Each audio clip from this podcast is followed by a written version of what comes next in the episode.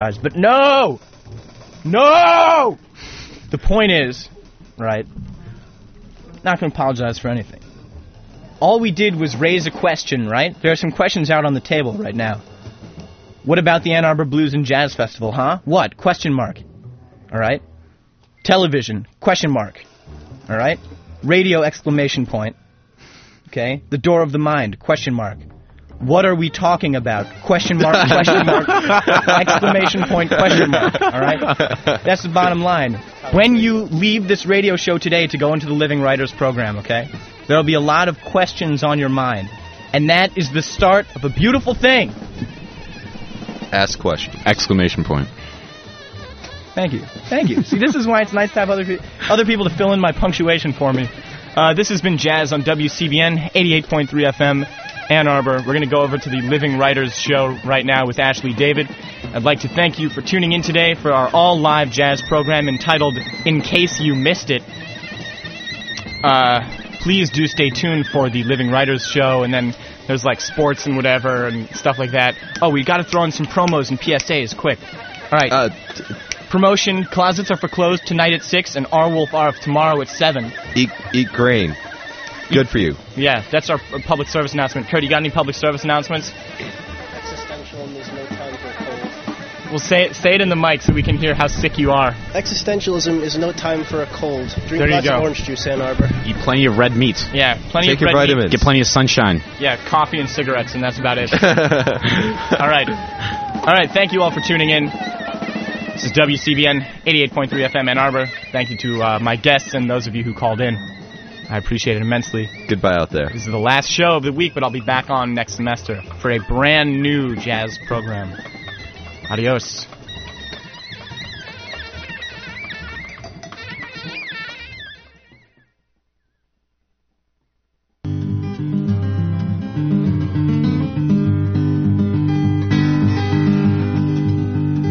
Let those December winds bellow and blow. I'm as warm. Good afternoon. You're listening to WCBN FM Ann Arbor. My name is Ashley David, and you're tuned into the Living Writers Show.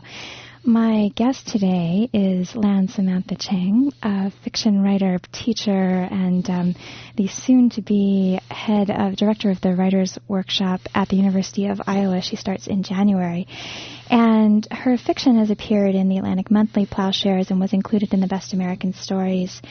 Her novel Inheritance was the winner of the 2005 PEN Beyond Margins Prize, and Hunger, a novella and stories, was the winner of the Southern Review Fiction Prize, and was also a finalist for the Los Angeles Times Book Award. Um, currently, you're teaching at Harvard, and um, you'll finish that up this semester, and then head on out to Iowa. That's right. where you studied for your MFA, I understand. Yep, many years ago now. Yeah, wonderful, wonderful. Well, welcome. It's a real pleasure to have you.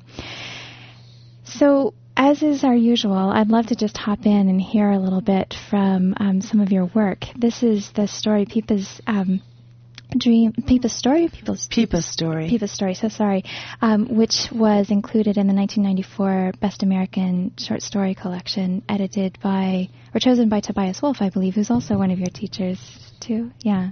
Well, lovely. If you just jump in and then we'll talk. My mother worked in charms. She could brew a drink to brighten eyes or warm the womb. She knew of a douche that would likely bring a male child, and a portion a potion to chase away unborn children.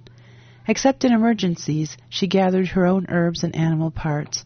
I was not allowed to help. The visitors said she had learned her craft from a Miao tribeswoman. A group of Miao, strangers from the West, had stayed in our village for a few months shortly after my father's death. My mother had mixed potions to forget, wandering in the woods to learn where mushrooms grew. My early, earliest memories are of watching the smoke from her kettle white smoke, blue, gray, and black smoke.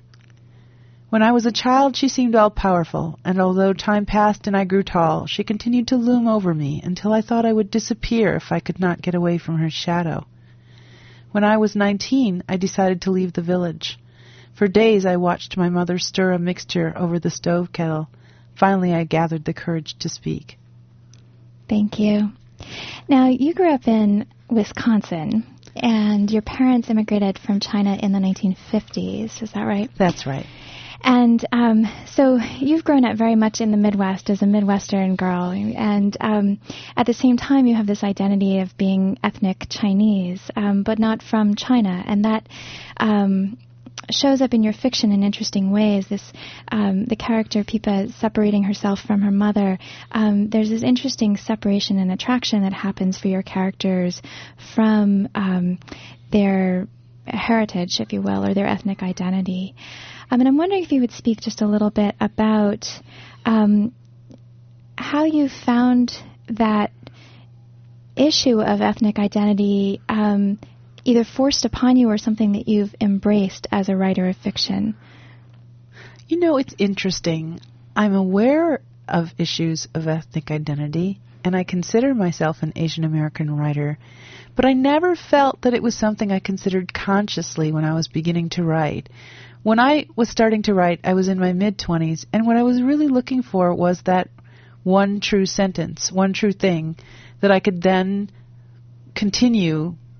And what came to me as I was in this period of, of looking for my voice was the strongest, sincerest feeling of care for the people that I was with when I grew up, so my family. And at the same time, because I'm a fiction writer and I didn't have any desire to write about the truth, I made up characters who felt true as as imaginary people if that makes any sense. So I certainly didn't consider issues of whether or not I was writing Chinese American or uh, you know, overseas Chinese literature or any of the kinds of things that people talk about when they read my work. Well, and that's it. That comes up in many of the interviews I've read, um, and in sort of the the notes at the back of the the Penguin volumes of your books. You know, this sort of issue of um, Chinese American or overseas Chinese, or and I and I wonder how do you, how you whether you feel that that's sort of foist upon you as something to to contend with, and um, if you since you're looking for the one true sentence, if in fact you struggle at all with this notion of standing in for a people or um, representing in a way that, you know, I'm from the South, I write, but I, I can take my accent out of the mix and people look at me and they just see unmarked category. Um, that's not something that you have as an option as a writer in the U.S. at this point when identity studies are huge and, and, um, yeah, I guess I just feel um, it's what I have. It's what I was born. You know, my sort of share of the, you know, discourse. It's it's the way people see me. But when I think of myself, I mean, I have an in, entirely internal picture. And when I think about my writing, it's basically just about the writing. And I grew up I guess, as a writer with this little mantra pasted to my computer that sort of guided me through certain things, which is all that matters is the work. All that mattered was the work. You know, if I was upset about other things, what mattered was the work. If I was um, distracted, what mattered was the work. And I suppose that it, that this imply it applies to some extent with the subject matter. I'm not really concerned about how people are reading the subject matter. I'm just interested in what I'm doing. And those are not concerns that are very different for um, many writers have the same thing. It's about the work, like what what are we going to do? Um, your themes, though, do come from family, and um, you were raised in a family of four girls, mm-hmm. and um, in a town where you were one of three or four Chinese American families in of a town that was quite a bit larger than that. Yeah, when I was a child, I think we were one of three Chinese families in Appleton, Wisconsin. There was also a Korean family. Uh, that was about it, I think, for a while. We um, we all knew each other, and I grew up playing with the kids in these two families. And I guess I was very much aware of being culturally different from the people that I grew up with. And it was just something that I sort of accepted and even kind of liked that it made me feel special. I felt in some ways that I understood things in a way that the people that I went to school with did not. And it gave me a kind of invisible perspective. They had no idea what I was thinking or how I was able to see them. Of course, um, this is the true of a lot of writers, no matter what their background is. Uh, writers tend to be outsiders and they tend to be observers. Right. Um, a lot of folks talk about that sort of outsider edge that gives them Yeah. the ability to to access characters and access story. Gish Jen put it one way. She said that she feels like she's a mind reader.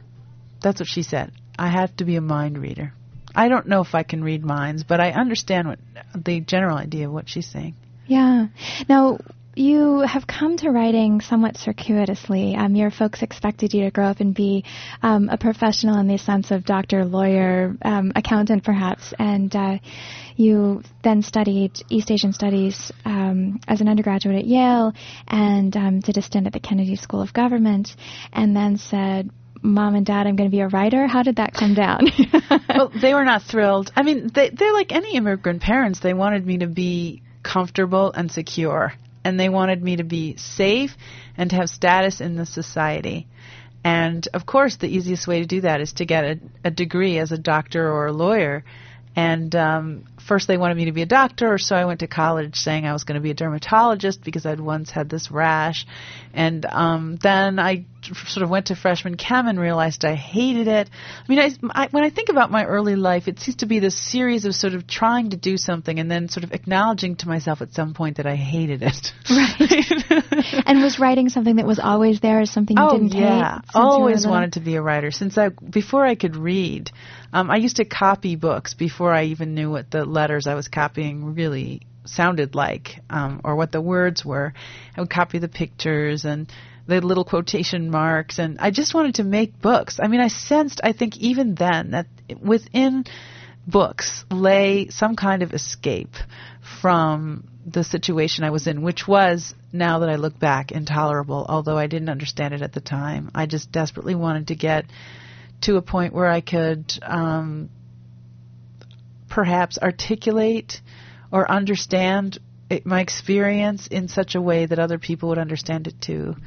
Um, So a need to communicate or share or I don't know. I, I. I don't know if I think of it as sharing or even being understood. This just this desire to be to be present. It was as if I was invisible. That the only way to make myself present was to articulate uh, my thoughts and feelings. That once they were down on paper, they did exist. If I didn't write them down, it was as if they didn't exist and I was wiped out. I don't really understand it, but I've spoken to a lot of writers who have that feeling just that feeling of potential annihilation. Or also, I've spoken to a lot of writers who feel utterly inarticulate and um, confused until they can actually articulate what they're saying or what they're thinking. Um, yeah, in my case, I just really needed that writing, and you know, my uh, early adult life was sort of the experience of shedding everything else until all I had left was that writing. All that matters is the work. right back And- to the yeah, sticker- back to the sticker. I mean, I also had a sticker next to the door that said "Be brave." But those were the two things I had for years, and I, I don't know. Now it seems to me my life has changed enormously, and um, I'm curious to see how um, how my conception of my work or the place of my work in my life is going to change. Well, and I wonder because as the new director at Iowa and a professor in the English department there, I mean that's a very amazing job to have as a writer if you if you want to also be part of a community of teaching and um, Yeah, I come from a family of teachers, and I suppose it would happen to be the case that I would end up somehow in a in a program. Um, but for many years, I was kind of a free agent. Like I refused to take a permanent job. I haven't had one. I I had a job as an editorial assistant when I left college that was open ended. You know, I could have stayed there until I was 42, although I think people would have thought it was odd. but um, but really, ever since then, I've never been in a place that was permanently welcoming, if that makes sense. I always had like a one or two year gig, or in the case of the job I just left or am leaving now, the Briggs Copeland lectureship, a five year gig, which seemed like a tremendous amount of time, the longest I'd ever stayed anywhere, knowing you know that I would be there. Um, and so I really thought that I should make writing the focus of my life. And then there came a point. It happened last year. My second book had come out, and I gave a reading, and they had me go second. I don't know if you, you know, think about this very much, but when two writers are giving readings at the same event, they tend to put this is generally the convention to put the senior writer second. I had never been a senior writer. I'd never gone second. And suddenly I thought, oh, two books means you're senior. What does that mean? And it was a funny thing because at the same time I was becoming a mentor to some of my students at Harvard and began to understand that finally at last I was really an adult and that what adults do is they participate in the world instead of standing back and critiquing the world or sneering at the world or you know uh I don't know what people do when they you know when they have problems accepting it you have to at some at some point accept that you're a person that you need to be part of things if you're going to continue being a person and find the best way in which you can participate. Not everybody does it in the same way. In this case, I just happened to apply for this job as director and happened to get an interview and then went and happened to get the job and did accept the job. So I know that I cannot say disingenuously that I do not know how I got this Right. job. I mean, like on some level, I want the job of being in a position where I can make a difference in the writing world here in the United States. Um, and it's exciting.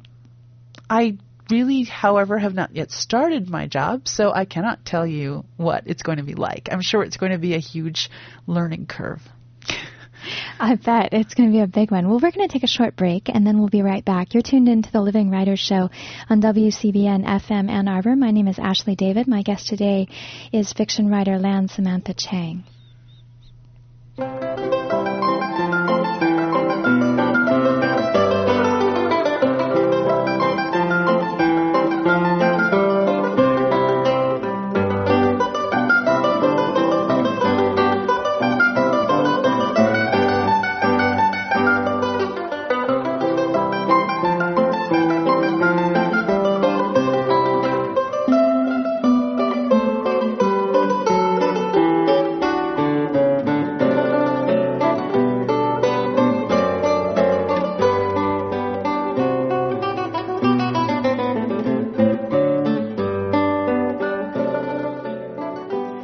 Welcome back to the Living Writers Show. My name is Ashley David. My guest today is Lan Samantha Chang. We're talking about growing up in some respects.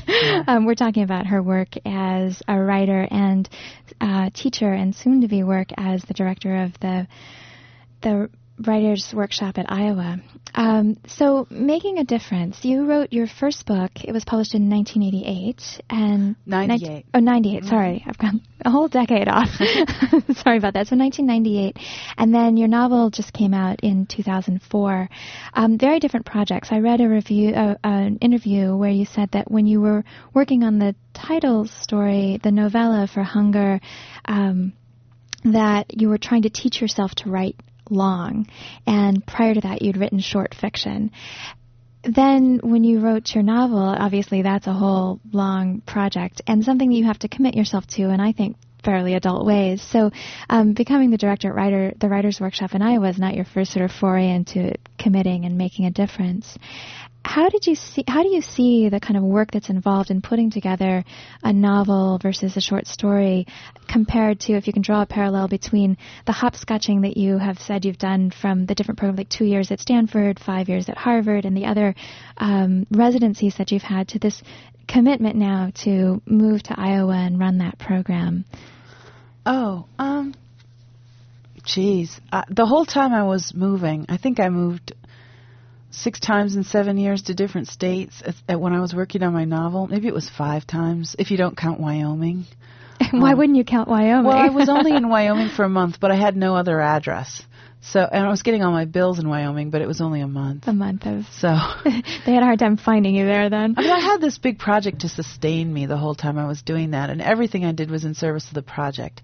And interestingly enough, now I feel like I've taken on a project that is sort of in one place, um, directing the workshop. Iowa City is this fascinating town. It's really pretty far away from a lot of other things and places, and the writers who go there form a very intense um, and passionate, strange community. It's one of these towns where the football team is important and then writers are important. But I don't know if there are any other towns in the United States that are quite so much like that because there are maybe 50,000 people. I think the school itself is smaller than the University of Michigan. So, It is a bit smaller. Yeah. Not quite the size of the town that we have here. I think. right, right. It doesn't feel like it at all. This feels far more bustling and metropolitan than Iowa City does.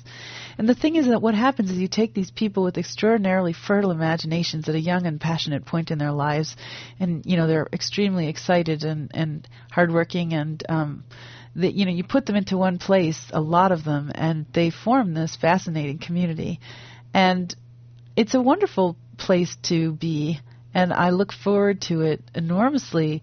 I don't think that it will I think it'll be different from where I am now. I'm in Cambridge, Mass, and I'm basically a tiny fish in a big pond. And um, you know, everybody's writing a book in Cambridge. If you run into someone, you basically say to them, "How's your book going?" And they'll tell you. It's like New York and San Francisco. Um, Yeah, and, and it's true too in Iowa City, but people know better a lot of times than to ask. Everybody's got a project um, they don't always want to talk about, but uh, I just I think it'll be. Um, I'm really, in a strange way, looking very much forward to um, being in a in a place where I can actually contribute to that place that mattered to me so much. So you came up through the writers program, and, and Frank Conroy, who you're succeeding, was your mentor there. So you're sort of stepping into his place and and becoming, in some senses, for your students what he was to you. Well, it's interesting. I have real trouble with the word mentor. I Ah. feel like people, no, just to say, I feel like people use it really loosely. When I think of mentor, I feel like somebody who's like there for you every step of the way and guides you, et cetera, et cetera. I never had a teacher like that, um, exactly like that. Do you see yourself as a teacher like that? Probably more than the teachers that I had. I think that the closest I've had to a mentor is the writer Margot Livesey, who was on the Iowa faculty as a visitor when I was most of the time when I was there. Um, I but I never sort of. Uh, I never sort of had that situation where you're sort of hanging out with your mentor, et cetera, et cetera, Right. et cetera, receiving advice at their knee. And I don't think that that's a model that is always productive to yearn for. I think that sometimes people go to MFA programs expecting to be sort of noticed from above, like that some giant hand is going to reach down and sort of take them up and sort of make them, I don't know, a writer, whatever that is. But actually, I think that the process of being a writer, becoming a writer, is individual, and that it's far more important in ways to look at the writers around you and notice them than to have them notice you. Because what you see in them is what you learn to be, and what you decide, what you repudiate in them is what you will not be. So, on some level, what they're trying to put into you is almost irrelevant. I mean, it's very strange. I think we all have to learn to become our own sort of fiefdom inside, and to sort of and do what feeds us. You know, be be what we need to be, and not what others are telling us. Um, I, I'm not to speak against the wonderful teaching that has gone on there and continues to go on, but I think that there's ways of being a writer that don't include having sort of a person of influence kind of helping you. Right. Um, I remember I, w- I met last summer a guy who went to an MFA program that shall be unnamed because what he said about it was it was a big program in a big city, and he said what I learned there was I didn't have anyone to rely on except for myself. And actually, it's not a bad lesson because when you sit down to do the work, there isn't really anybody that you can rely on except yourself. You can have sort of an imaginary gallery of helpful people um, in your mind, but really, it's basically you.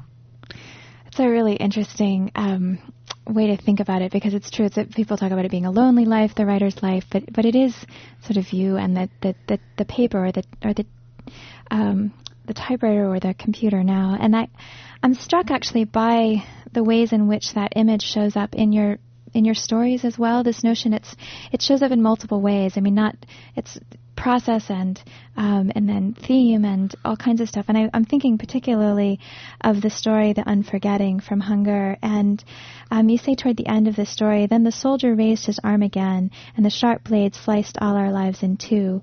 And you go on to say, um, which strikes me. Oh wait, no, that's what I say.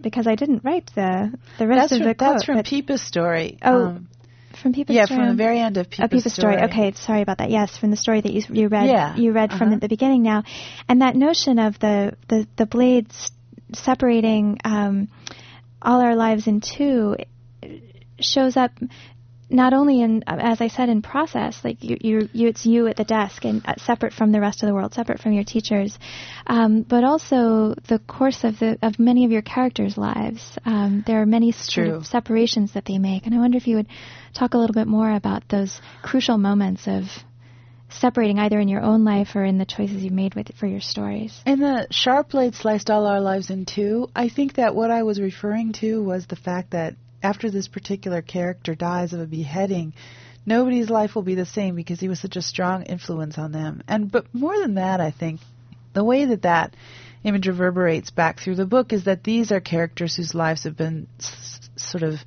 cut in two by their um, movement from China to the United States. And so they had the before life when they were in China and the afterlife here in the U.S. And it's interesting. I think patterns of immigration are changing now so that that, that sharp blade isn't quite as sharp. Um, that maybe there isn't a sort of utter separation the way there used to be. But when I was growing up during Mao's era, you couldn't get into China from the U.S., mainland China. So there was this absolute sort of bamboo curtain between uh, mainland China and people who'd left.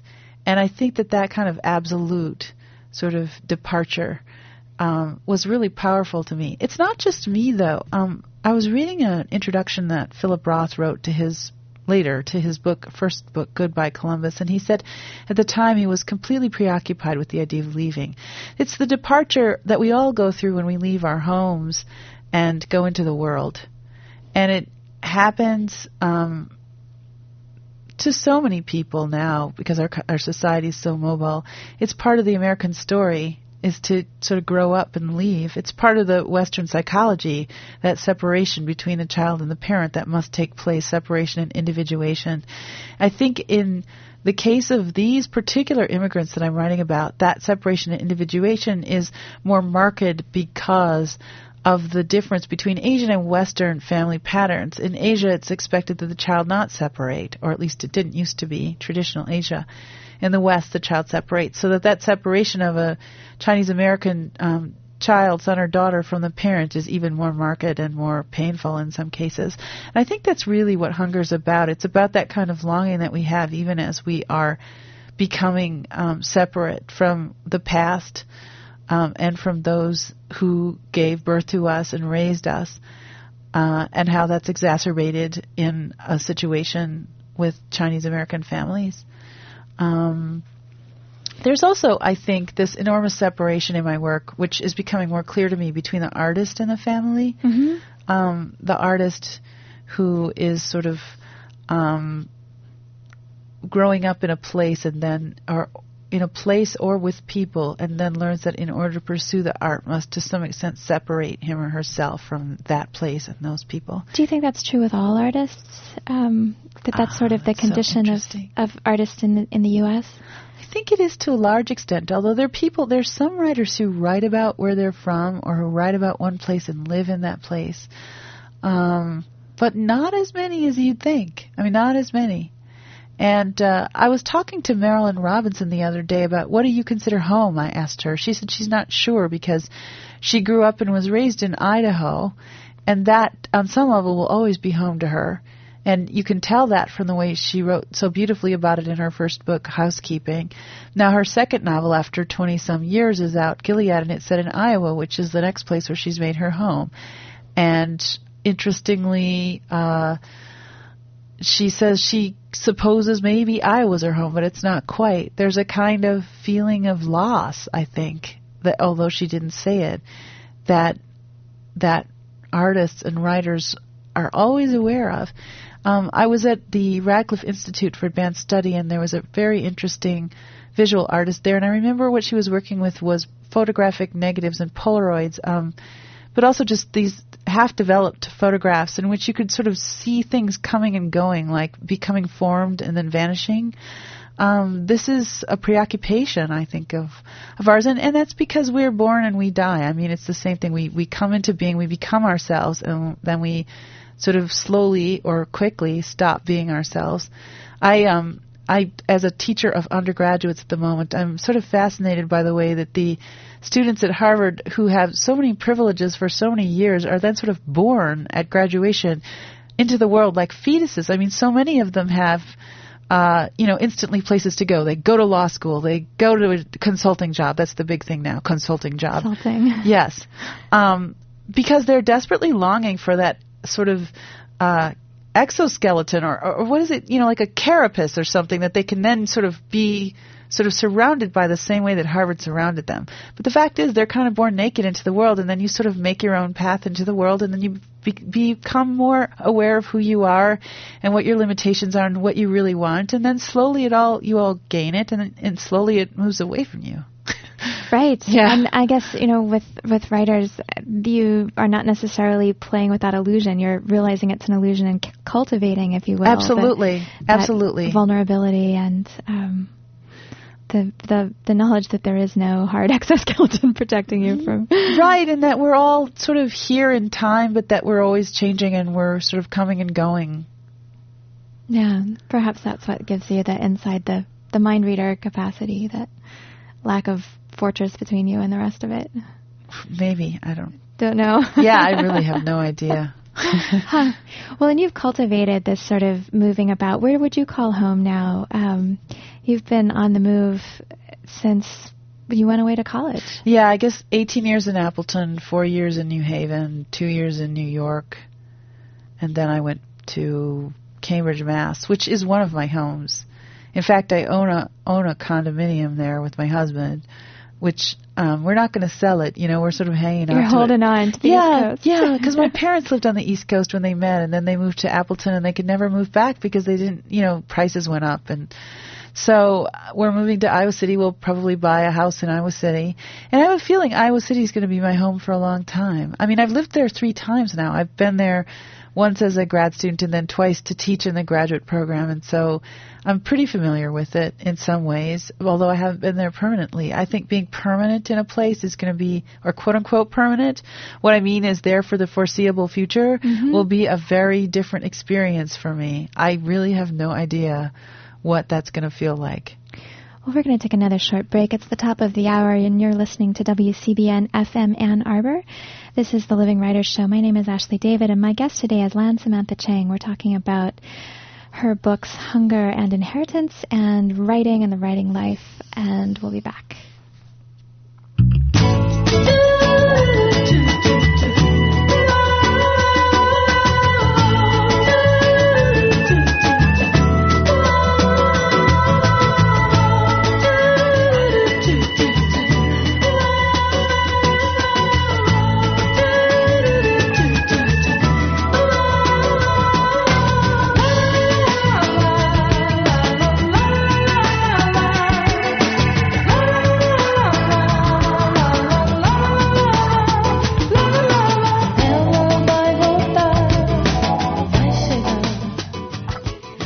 You're tuned into the Living Writers Show on WCBN. We were just talking about the random music that we put on here, and occasionally we we, we have um, guests who will choose things, and that sort of adds to the vibe of the show. And then um, we're working on maybe getting some made that's just for the show. But today we have a little hodgepodge. We started out with Greg Brown, who was singing a song about canned goods. He's from Iowa, and I thought since you're moving to Iowa, we do that. That's nice. and uh, then we had a little Beethoven, and now uh, Marisa Monte. we'll just move around the globe. I guess I would have chosen Joni Mitchell, but I didn't think about Ah. it. That song from her album Blue. Oh, which I yeah. think is really Oh well, I had I Really had Joni. Mitchell in my hand this morning. Really? I did. I must have been channeling Joni. Yeah, yeah. Well, But that I- sort of raw individual female voice. Yeah, yeah, wonderful. Well, I wonder if we could hear a little bit more from um, one of your stories. Sure, this is from The Unforgetting, which is a story about a family that moves to Iowa. A Chinese family. On, a sum- on the summer day in 1967, when Ming Huang first saw the eastern Iowa hills, he pulled his car off the road and stopped the engine.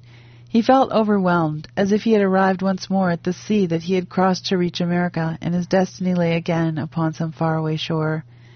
The neat green fields rolled out to meet the sky. The narrow strip of highway looked barely navigable. Surely no Chinese man could ever have laid eyes upon this place before. Beside him, Sansan stirred and squinted into the hazy light. This is beautiful, she said. Why did you stop? For a minute, Ming could not reply. He wanted to say, This place has nothing to do with us. Instead, he pointed out the windshield. Do you see that water over there? That's Mercy Lake. The town is only a mile away. He added, Maybe it will bring us luck. When she didn't answer, he turned to examine her smooth brown face and knew that she was also afraid. He looked over his shoulder to make sure that Charles was still asleep and would not hear the conversation. Is something wrong? he asked. We're getting old, she said. How will we make the space in our minds for everything we'll need to learn here? Without a pause, he answered her, We will forget. Sansan's dark eyes flickered, then she nodded. Ming glanced back again at his son. He turned the key in the ignition and fixed his gaze upon the road. Thank you. So that's at the beginning of their move into Iowa, and toward the very end of the story, um, Ming says, "What had happened to them?" Referring to the family, to and Sing- Sansan. What would happen? He had no one to ask, no friends, no parents, no one who could have understood the language of his thoughts. Um, and then a little bit further on, nothing remained of the stories and meals and people they'd known, nothing but what they remembered. Their world lived in them, and they would be the end of it. I, sometimes think that it's the people we surround ourselves with who help us remember who we are and um, help us sort of place ourselves. It's that community in which we locate ourselves. And I wonder how you think about such things as someone who has moved a lot in her life and whose parents moved a great distance um, to settle in um, Wisconsin, and then as someone who writes about those transitions. Um, how do you locate yourself or locate your characters um, given the, the transient nature of the surroundings they find themselves in and you find yourself in? It's true I've moved around an awful lot, but I've always felt that I've had this core, like a just a knowledge of myself that I think came from being one of many children where I would retreat into myself a lot because we didn't have very much space in our house. And I would um, kind of watch what was going on, but basically be inside myself. Mm-hmm.